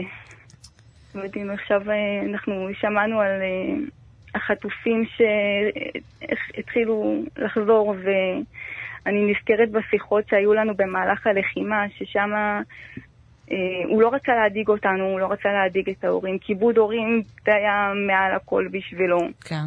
והוא לא אמר לנו מה הוא ראה, הוא לא אמר לנו מה הם עושים, הוא אמר לנו שהם אה, מתאמנים ושהכול בסדר ושהוא במקום מוגן. עכשיו בדיעבד אנחנו יודעים, שמענו מה הוא ראה ומה הוא עשה.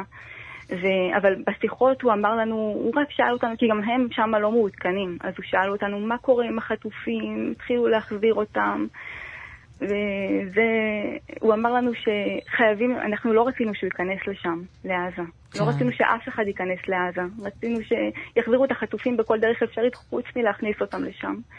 והוא אמר לנו שאין ברירה, ושהם חייבים להיכנס לשם, להחזיר את החטופים. והם נכנסו לשם בשביל להחזיר את החטופים ולהביא את השקט למדינה שלנו. ו... וזהו, אני זוכרת שיום שישי, שעכשיו בחודש הגענו לשם, אני אמרתי לו, הוא בטח כבר ראה את הכל, אבל אמרתי לו שבזכותו ובזכות החברים שלו ובזכות שאר החיילים שלנו שנכנסו לשם, כן. החטופים חזרו, חלקם כבר חזרו אלינו, והם גיבורים.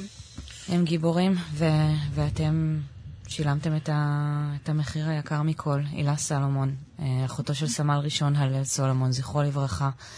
אנחנו מודים לך שסיפרת לנו עליו, ואנחנו משתתפים בצערכם, ומאחלים לכם שתצליחו למצוא את הכוחות. תודה רבה שהיית איתנו. תודה. תודה רבה. אומרים בוקר טוב לדני מירן, אבא של אה, עמרי שחטוף בעזה. בוקר טוב. היית אתמול אה, גם בפגישה בקבינט המלחמה, ומוקדם יותר בשעה הקודמת ראיינו את אה, צביקה מור, שגם הוא נכח שם וסיפר על הגישה שלו, שצריך להמשיך להילחם. הגישה שלך שונה, דני. אני לא יודע מה הייתה הגישה שלו. שצריך להמשיך להילחם. אני חושב ש... אין לי את כל הכלים להחליט אם צריך להמשיך או לא צריך להמשיך. יש לנו צבא שאני סומך עליו, יש לנו רמטכ"ל שאני סומך עליו, והם מקבלים את ההחלטות. המטה נותן להם הנחיה, והם מבצעים אותה, והם מבצעים אותה על הצד הטוב ביותר. לי, לי, לי אין כלים להחליט. מה כן? אה, היית בפגישה, בפגישה אתמול אה, ואיך אתה התרשמת מהדברים שנאמרו שם? נאמרו בח, בחדר, באולם, דברים, אה, אה, ממה שאני שמעתי, קשים מאוד מצד, מצד החטופים ש, שחזרו לישראל, שדיברו על התנאים שם. אני לא אכנס לפרטים מצד החטופים. לא, חלילה. כמובן, לשמור על הפרטיות שלהם. דברים כן. קשים מאוד לשמיעה. דברים קשים מאוד לשמיעה. ורצו להשמיע אותם למת... ל... אה, נו, לקבינט, לחברי הקבינט. לקבינט, שידעו ממקור ראשון, לא מאיזה שמיעה של איזה אה, קצין שב"כ או מישהו שמע ואמר להם, אלא מקור ראשון לשמוע מה, מה הם עברו באמת, וזה באמת התעללות קשה. יתרה מכך, הדבר הכי שהדאיג אותי זה שהם סבלו גם הפצצות אה, חיל האוויר והפגזות צה"ל. כן. ומזה הם פחדו הכי הרבה, והכניסו בי ובאחרים פחדים כאלה שהעיקרים לנו ייפגעו מאש צה"ל. הפגישה אתמול הייתה מתוחה מאוד, באיזשהו שלב, תקן אותי אם אני טועה, אבל אפילו אתה ממש אה, התפרצת לדברים של שר הביטחון. לדברים של שר הביטחון, כי אני הולך בתחושה שמי שמנהל את כל המערכה וכל המשאים ומתנים שמתקיימים זה סנואר ולא מישהו אחר, לא ארצות הברית, לא קטר, לא ישראל. הוא מחליט לשחרר 100, חותמים על 100, הוא החליט ב-80 להפסיק, הוא הפסיק, אין מי שיגיד לו מה. אני, אני לא מבין את הקטע הזה. אנחנו מדינה שיכולה לכבוש את כל המזרח התיכון, עם כוחות אדירים, ומתעסקים ב... עם ארגון קיקיוני של 30 אלף חייל, אני יודע מה, פלוס מינוס. זה באמת, אה, ואנואר סילואן, אני מבין את כל הבעיות. זה פרובלמטי מאוד, כל ההתעסקות איתם. כן. זה ארגון טרור שאין אה, איתו, זה לא מלחמה צבא מול צבא שאתה מכניע. דני, בשעה הקודמת דיברנו כאן עם צביקה מור, שהבן שלו איתן חטוף, והוא אמר, יש, אה, יש משפחות שיש להן תרבות של מגיע לי, והשיח הרגשי שלנו כבני משפחות, וגם הוא האבא של חטוף, הוא לא צריך להיות מה שעומד לנגד uh, מקבלי ההחלטות, הם צריכים לקבל החלטות uh, קרות יותר, לא סנטימנטליות. תשמעי, גם אני, אני לא שופט אותו. אבל גם הוא אין לו את הכלים לקבל החלטות. לנו, ההורים, אין כלים לקבל החלטות. אין לי מידע, אין לי מודיעין. אני לא מקבל אינפורמציה כל יום מכל הגופים. ומי שמקבל את ההחלטות, אני סומך עליו שהוא עושה את המקסימום ביכולות שלו. זה מה שרציתי מה... לשאול אותך, דני. אם... אבל מה כן, אבל מה כן, כן. נתפסה איזושהי תפיסת עולם שרק הצבא צודק, רק המטה צודק, ואולי יש דרכים אחרות לחשוב עליהן. מה אתה חושב? איזה דרכים אחרות? לא יודע, יש הרבה אנשים חכמים במדינה. אפשר להכניס אישה למטה שתחשוב אחרת, כי נשים חושבות אחרת, חושבות כאימהות, ויכול להיות שיעשו את הכף לכאן או לשם בחשיבה שלהם. אני לא יודע, לי אין כלים. אתה חושב לא שקבינט המלחמה והמטה קולו באותה דעה, באותה גישה, ואין מי שקם ואומר, זאת הבעיה, הם תפסו קו, הם תפסו קו ולא סוטים ממנו. ומישהו צריך להגיד להם, יש אפשרות אחרת. לא אני, אני, לי אין את הכלים. אבל אם תיכנס אישה רצינית, לא יודע, אה, שהיא באמת יכולה לחשוב, יכולה לנתח דברים ולהצטרף אליהם, אני הייתי שמח מאוד. אני הייתי שמח מאוד שיש שם גם אישה. אה, דברים ברורים שאתה אומר, אה, דני. כן, אולי גם שומעים אותנו, אולי גם יישמו.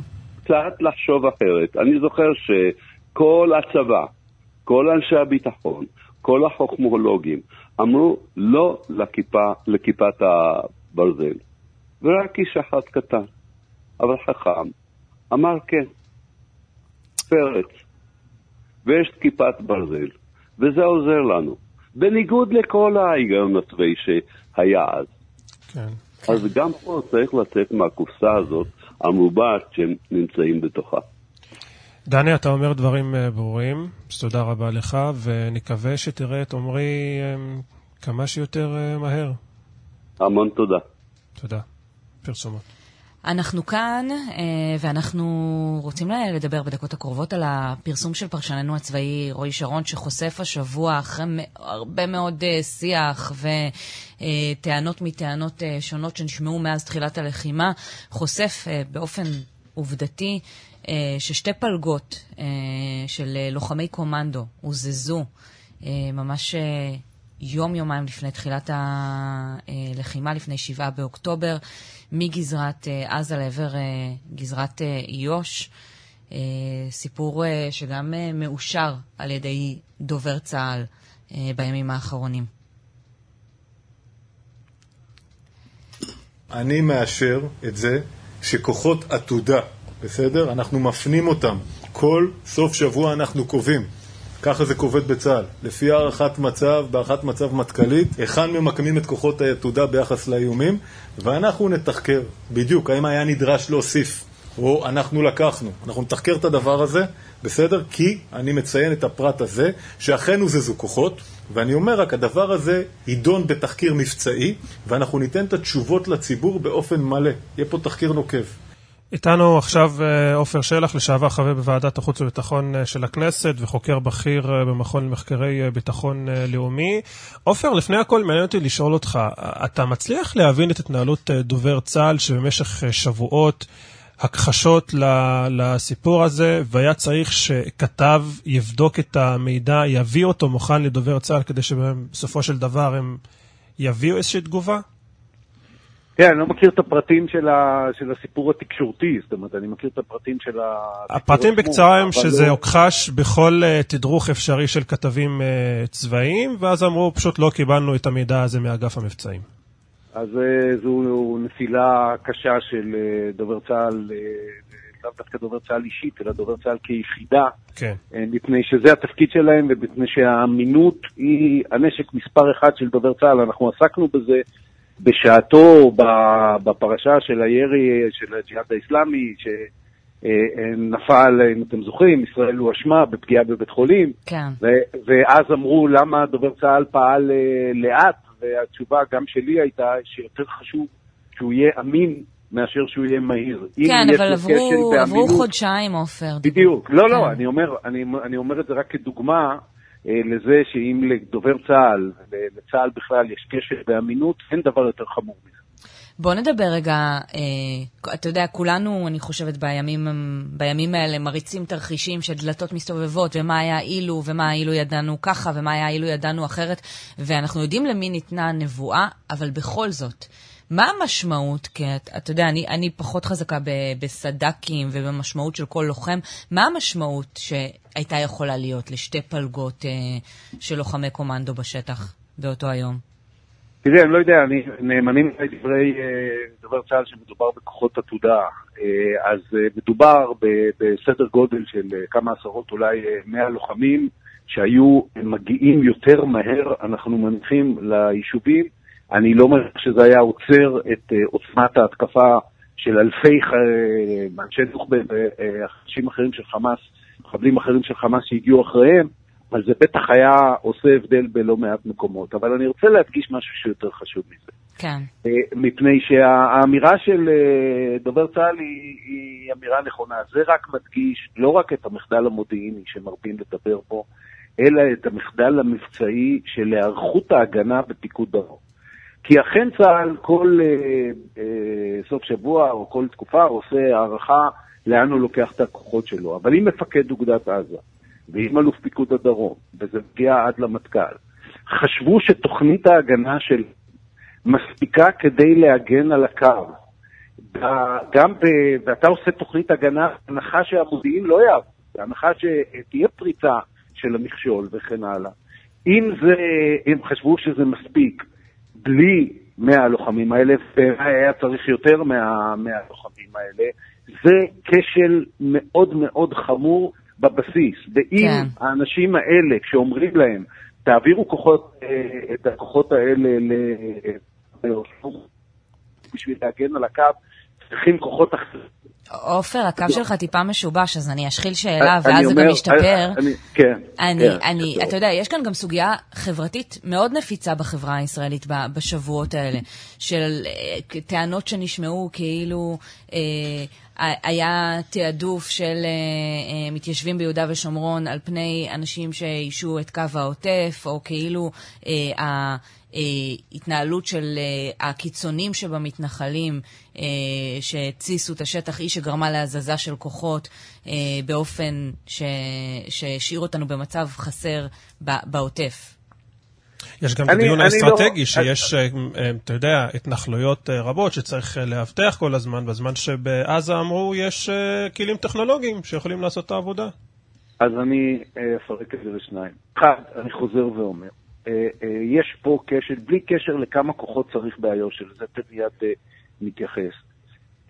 ההיערכות, תוכנית ההגנה בפיקוד הדרום כשלה, הייתה כופלת וכשלה לחלוטין, הן בהיבט של כמה כוחות היו בקו, והן בהיבט של כוחות העתודה, גם כשהם הגיעו. וזה כשל מבצעי ראשון במעלה, שאגב, גם כל הסיפורים על ההתראות המודיעיניות ועל זה שגורמים מסוימים במערך המודיעין, כולל הנגדת ו' מ-8200,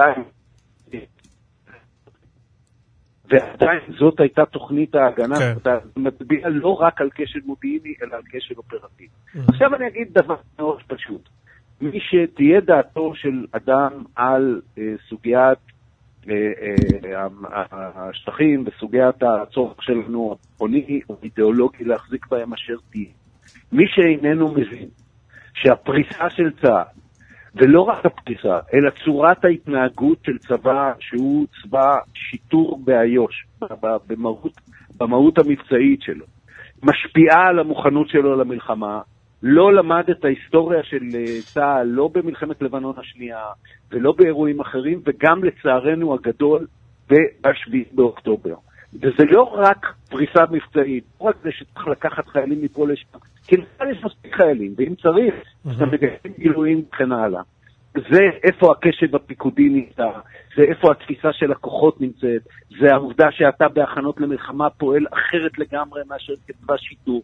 ופעם אחרי פעם, בתוך הדיון הגדול, השאלה הישראלית הזאת, ההשפעה של הדבר הזה על צה"ל איננה עולה מספיק, ולצערנו אנחנו משלמים עליה בדם. עופר שלח, תודה רבה לך. תודה לכם, יום. את יודעת לי על מה עצוב בסיפור הזה? שצה"ל ו...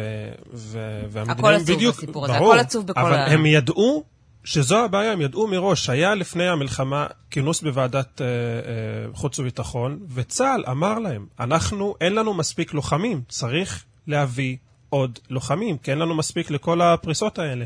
אבל כל, ה, כל המלחמה הזאת הייתה כמעט אה, על הקיר.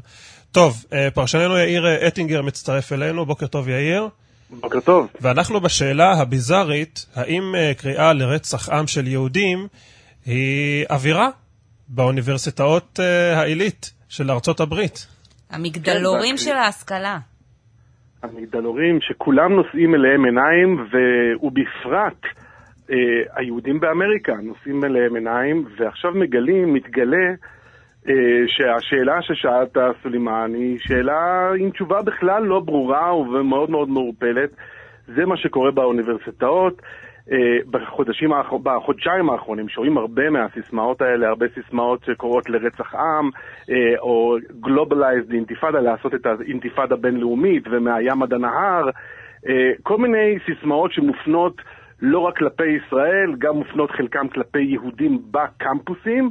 והלילה, אה, או אתמול, אה, מתקיים דיון בקונגרס האמריקאי אה, בסוגיה של עליית האנטישמיות בקמפוסים, קמפוסים יוקרתיים בארצות הברית, ושם, לשם מגיעות שלוש מהנשיאות של, של שלוש אוניברסיטאות מאוד יוקרתיות, MIT, הרווארד ופן, מגיעות הנשיאות האלה לשימוע, ובשימוע הזה קורים דברים פשוט מדהימים. אחד האירועים אה, המביכים, כאילו, ש, שנראו, נכון? זה בעיניי לפחות. מביכים, ואני חושב שממש מעוררים אה, כל כך הרבה שאלות לגבי אותם אנשים שבאמת גם המגדלור של ההשכלה וגם מה שהיהודים תמיד רצו להיות חלק ממנו, ואולי בוא נשמע רגע איזשהו שיח בין חברת בית הנבחרים הרפובליקאית, אה, שהיא עושה, ממש עושה שם חקירה צולבת לשלוש הנשיאות האלה, אלי סטפניק,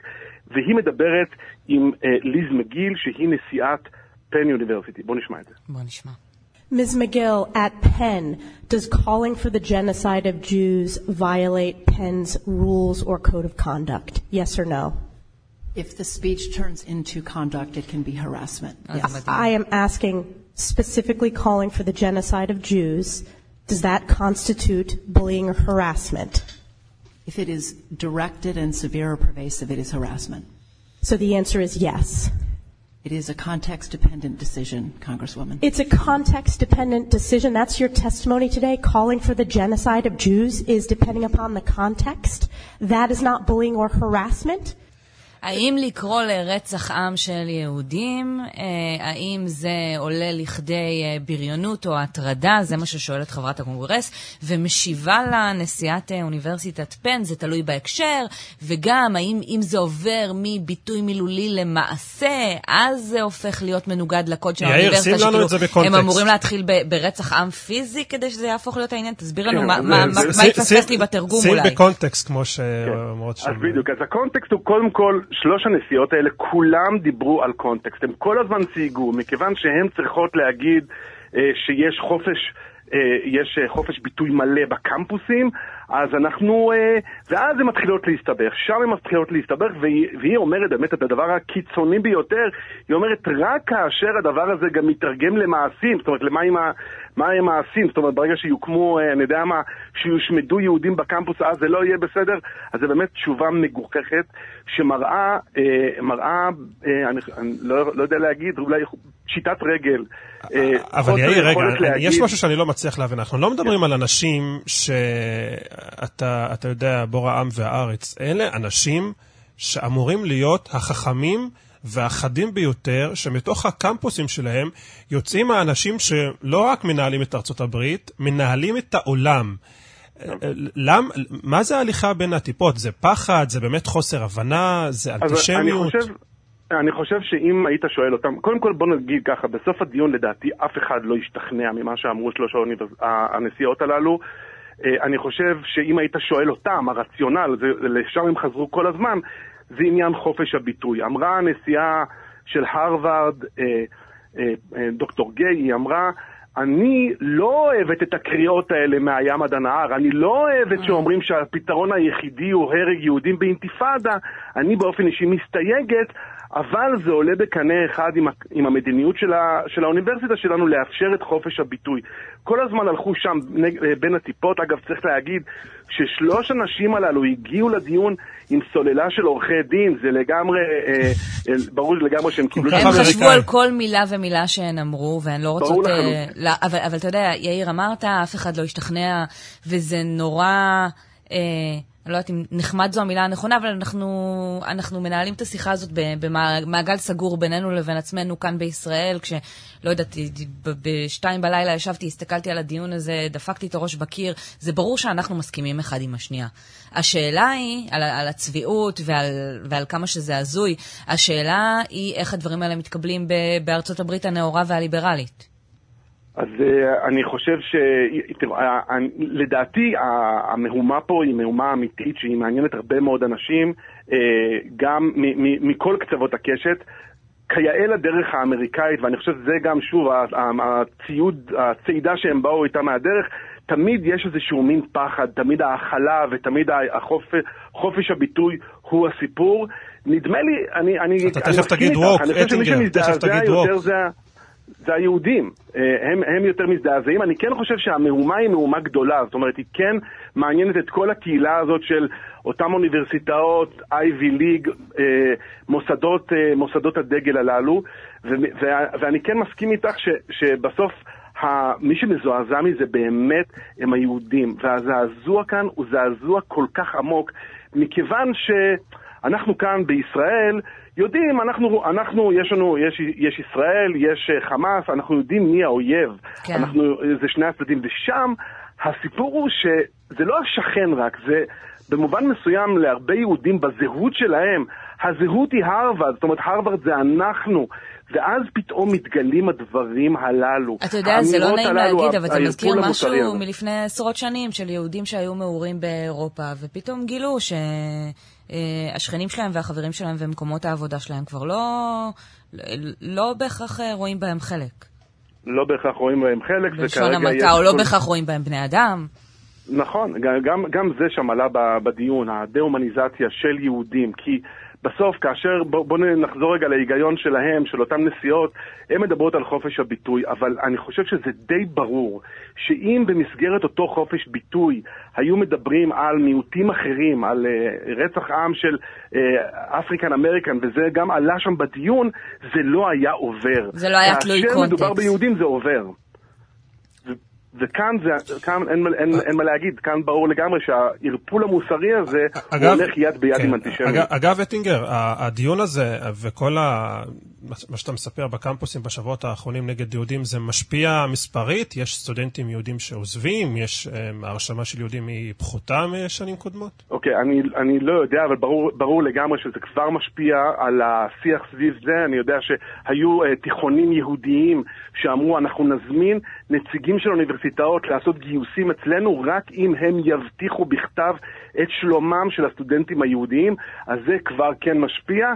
אני פגשתי לפני שבועיים uh, סטודנטית בקולומביה בניו יורק, uh, uh, סטודנטית מקולומביה, היא באה לבקר בישראל, והיא אמרה לי שהיא קיבלה אימייל מישיבה יוניברסיטי, אה, אוניברסיטה יהודית, שאמרה לה, אנחנו יודעים שאת לומדת בקולומביה, אבל אם תרצי, יש לך מקום אצלנו. וזה, אני חושב, אחת הסכנות שאורבות לפתחם של יהודים אמריקאים, האם הם ילכו בסופו של דבר, זה יחזק אצלם את הגבולות של השבט, הם ילכו למין רק מוסדות יהודיים, או רק מוסדות שמובטח השלום שלהם, הביטחון שלהם שם, אז זה, זה גם תוצאה אה, מאוד אה, דרמטית שיכולה להיות ממה שקורה כרגע. נמשיך לעקוב. יאיר רטינגר, אה, תודה, תודה רבה לך. יום טוב. עכשיו חזרנו. כן, אנחנו כאן. אה, אנחנו כאן, ואנחנו אומרים בוקר טוב לפרופסור אבי אורי, רופא שיקומי בבית החולים רעות בתל אביב. אהלן, בוקר טוב. פרופסור אמריטוס בפקולטה לרפואה באוניברסיטת תל אביב, אה, וגם פדוי שבי בעצמך. ואנחנו רוצים להקדיש בעזרתך את הדקות הקרובות לשאלה, לשאלת השיקום. אה, איך, אה, איך ממשיכים הלאה? איך החטופים שלנו שחזרו הביתה אה, חוזרים לחיים? חתיכת שאלה, כן, אני יודעת. בהחלט. קודם כל, עברו 50 שנה מהחזרה שלי, והייתי מעורב בקבלת פדויי שבי של מלחמת לבנון הראשונה, בין 82 ל-1985, במעקב. תראי, הכל תלוי כמובן מה קרה לך, מה היה, מה נסיבות הנפילה. אנחנו כחיילים, אה, אז הייתי כבר רופא צעיר, אה, אה, שירתנו בקו בתעלה, מלחמה נוראה. ברור שהשבי זה לא מחנה נופש, אבל היינו בידי צבאות סדירים. כן. אה, גם במלחמות קודמות כמובן. ברור שבהתחלה קשה, וחקירות אלימות, ובידוד, ו... לא אבל אבי, תקן אותי אם אני טועה, במלחמה ההיא זה, השבויים היו רק חיילים. היום אנחנו מדברים על, נכון. על אזרחים, על נכון. נשים, על ילדים, תינוקות. אה, זה, באמת, זה, זה לא נורמלי. דרך אגב, זה היה במלחמת השחרור. אה, טוב, עברו 75 שנה והחזירו אותם אז, בסדר. אה, היו אלף שבויים מלחמת השחרור, באמת אה, כולל לא רק חיילים, אלא כמובן גם אזרחים וצעירים וצעירות וקשישים וכולי, אבל הזמנים השתנו. מה אני אגיד? אני לא חושב שאנחנו מוכנים לזה, אבל שוחחו אותי במהלך החודש האחרון באמת אה, גורמים רבים שמקבלים ויקבלו וקיבלו את, את החוזרים מעזה. ובאמת, אה, אם בזמני זה היו רק חיילים, הפעם באמת אה, רק צה"ל עמד, חיל הרפואה וענפים אחרים. פרופסור כיום... אורי, מה, מה עושים? כאילו, אתה, אתה יודע, מה, אזרח, אזרחית, כן, זה לא משנה. ש, כן. ש, ששבו ארצה, אה, ואנחנו, אתה יודע, לאט לאט הסיפורים המטלטלים על הזוועות ש... שהם עברו ועוברים שם הולכים ונחשפים. מה, מה לדעתך המענה הראשוני אה, ש... ש... שצריך תראה, לתת לא לאנשים מעבר, האלה? כן. אני לא יודע מה עבר עליהם. אה, בכל אופן, אה, תהליך הקבלה, ובאמת דיברו איתי גורמים רבים אה, לקראת החזרה, היו אצלי בבית וגם בזום ובמייל ובטלפון. התהליך הוא אותו תהליך. ברגע שישראלי חוזר משבי אויב, משהייה בשבי אויב, uh, התהליך הראשוני של uh, בדיקה של גם uh, גורמי רפואה, גם גורמי בריאות הנפש, uh, גורמי מודיעין וכולי, הוא אותו תהליך. אחר כך, uh, הרפואי, בבתי חולים, בתהליכי ההחלמה. כן, אני חושבת על ההתמודדות הנפשית. אה, אני חושב שזה אותו דבר, אני גם אה, בזמנו קראתי והייתי מעורב גם במסגרות אחרות שמטפלות בשבויים בארץ, וגם במחקר, אז קראתי מה קרה עם בני ערובה, האזרחים הכל תלוי במי תפס אותך ולאיזה מטרה. אה, אם זה מטרה, כמו שהיה בלבנון בזמנו, היו כאלה שעברו גיהינום, והיו כאלה ששימרו אותם כבני ערובה שיהיו במצב תקין, שיהיו קלף מיקוח. הכל תלוי במי שתפס, באיזה תקופה, ועל ידי מי, ולכמה זמן. אז רגע, אם נדבר, נתמקד ב- ב- בילדים. כי אתה יודע, אחד הדברים החמודים שאני רואה בתקופה האחרונה זה הטיקטוקים שהם מפרסמים אחר כך. איך מתמודדים עם ילדים שחזרו מהשבי?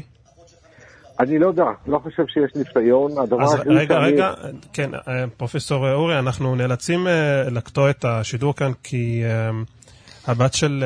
אחותה. חנה, אחותה של חנה קציר איתנו על הקו. חיותה הלוי. תודה, פרופסור אורי. חיותה הלוי, אחותה של חנה קציר ששבה לישראל בעסקת החטופים. שלום, חיותה. שלום וברכה. אנחנו משוחחים אה, לנוכח העדכון המצער שלכם על כך שמצבה הבריאותי של חנה קשה, הידרדר. כן, מה שהבת שלה אמרה, הבת שלה עכשיו התראיינה, גלי צה"ל, ומה שהיא אמרה זהו. מה את יודעת על מצבה? תשמעו, אני לא אמסור לכם פרטים, ואנחנו מקווים שהיא תתאושש ותחזור, זה הכל עקב השבי שהיא הייתה. חזרה משם עם בעיות בלב, וזה גורם ל... לדרדור במצבה. כלומר, חנה נחטפה מכאן במצב בריאותי תקין, ו- ו- ומרגע שהיא חזרה היא מידרדרת. שהיא חזרה עם בעיות בלב משם, שלא היה לה אף פעם, זה כן. והגיעה עד לכדי, לכדי כך שהיא מאושפזת. יצא לך uh, לדבר איתה על מה, על מה שהיא עברה שם, על מה שגם גורם, uh, גורם כן, לפגיעה בלב, פיזית ונפשית? היא חזרה במצב uh, שהיא יכלה לספר ולדבר, ואחרי כמה ימים המצב שלה הידרדר. אבל הכי טוב, אולי תראיינו את הבנות שלה. אנחנו, מה שמעת ממנה, אגב, בזמן שהיא הספיקה לדבר? יצא לך לדבר איתה? בוודאי שיצא לי לדבר איתה. מה היא מספרת? סיפרה, סיפרה איך היה לה שמה, תנאים שהיו לה, סבלה מאוד, וכן, מאוד מאוד סבלה, ועברנו טלטלה גדולה, כל פעם הם פרסמו עליה, על הטלוויזיה, וזהו, עכשיו הגיע למצב הזה, אני מקווה שהיא תצא מזה. היא סיפרה על, ה... על החטיפה עצמה? על התדהמה הזאת, אני מניחה? שבאו ולקחו אותה? כן, כן. זכרה וסיפרה הכל, איך לקחו אותה, סיפרה הכל. עכשיו חבל שהגיע למצב הזה, אבל עוד פעם אני מציע לכם... כן, כן, אנחנו כמובן נרצה לקרוא את הפרטים המדויקים, מאוד חשוב. לדבר איתו הכי טוב. כן. לדבר עם הבנות שלה. חיותה, אנחנו קודם כל רוצים לאחל לחנה רפואה שלמה. תודה רבה באמת. וש... שתשוב הביתה. כן. אמן, אמן, אמן, אני פה איתה, על יד המיטה שלה, ואני אמסור לה את זה שאתם... היא בהכרה, חנה? סליחה, כן. לא, אני לא מוסרת פרטים, אבל... אוקיי, אז אנחנו כאן גם, אם היא שומעת אותנו איתך, אנחנו מאחלים לה רפואה שלמה ושתשוב לאיתנה בקרוב, מגיע לה. תודה רבה לכם. תודה רבה. חיותה הלוי, אחותה של חנה קציר, שאנחנו מדווחים הבוקר שמצבה הבריאותי הידרדר לאחר ששבה זה גם מחדד, מחדד את הדילמה, ליאל, של האם באמת ללכת כבר לקטגוריות אחרות ולשחרר את, ה, את החטופים, הקשישים, החולים, שאפשר אולי לשחרר. נאחל לה רפואה שלמה, היא נחטפה במצב בריא. כן. כן, זה התמונות המשמחות האלה של אנשים חוזרים הביתה הן מתעתעות, אבל זה ברור שזו רק תחילת הסיפור גם עבור מי ש, שנחלץ מהטלפיים. טוב, אנחנו גם אומרים תודה רבה לפרופסור אבי אורי ששוחח איתנו קודם על פדויי השבי, רופא שיקומי בבית החולים רעות בתל אביב. ואנחנו אומרים uh, תודה, סולימן, לאנשים שעשו את התוכנית שלנו הבוקר. כן, נגיד uh, תודה לאורחים נדב רוזמן ושי פרלמוטר, למפיקים נדב רוזנצוויג ורונית גור אריה, ולטכנאי אמיר שמואלי. תודה מיד, רבה לך, ליאל. תודה רבה, סולימן. תודה מיד אחרינו קרן נויבך, uh, שתביא גם את כל העדכונים המתבקשים על ההתרחשויות הביטחוניות, על המצב הרפואי של המשוחררים. כל זאת ועוד מיד אחרי החדשות. תודה רבה שהייתם איתנו. בוקר טוב ושקט.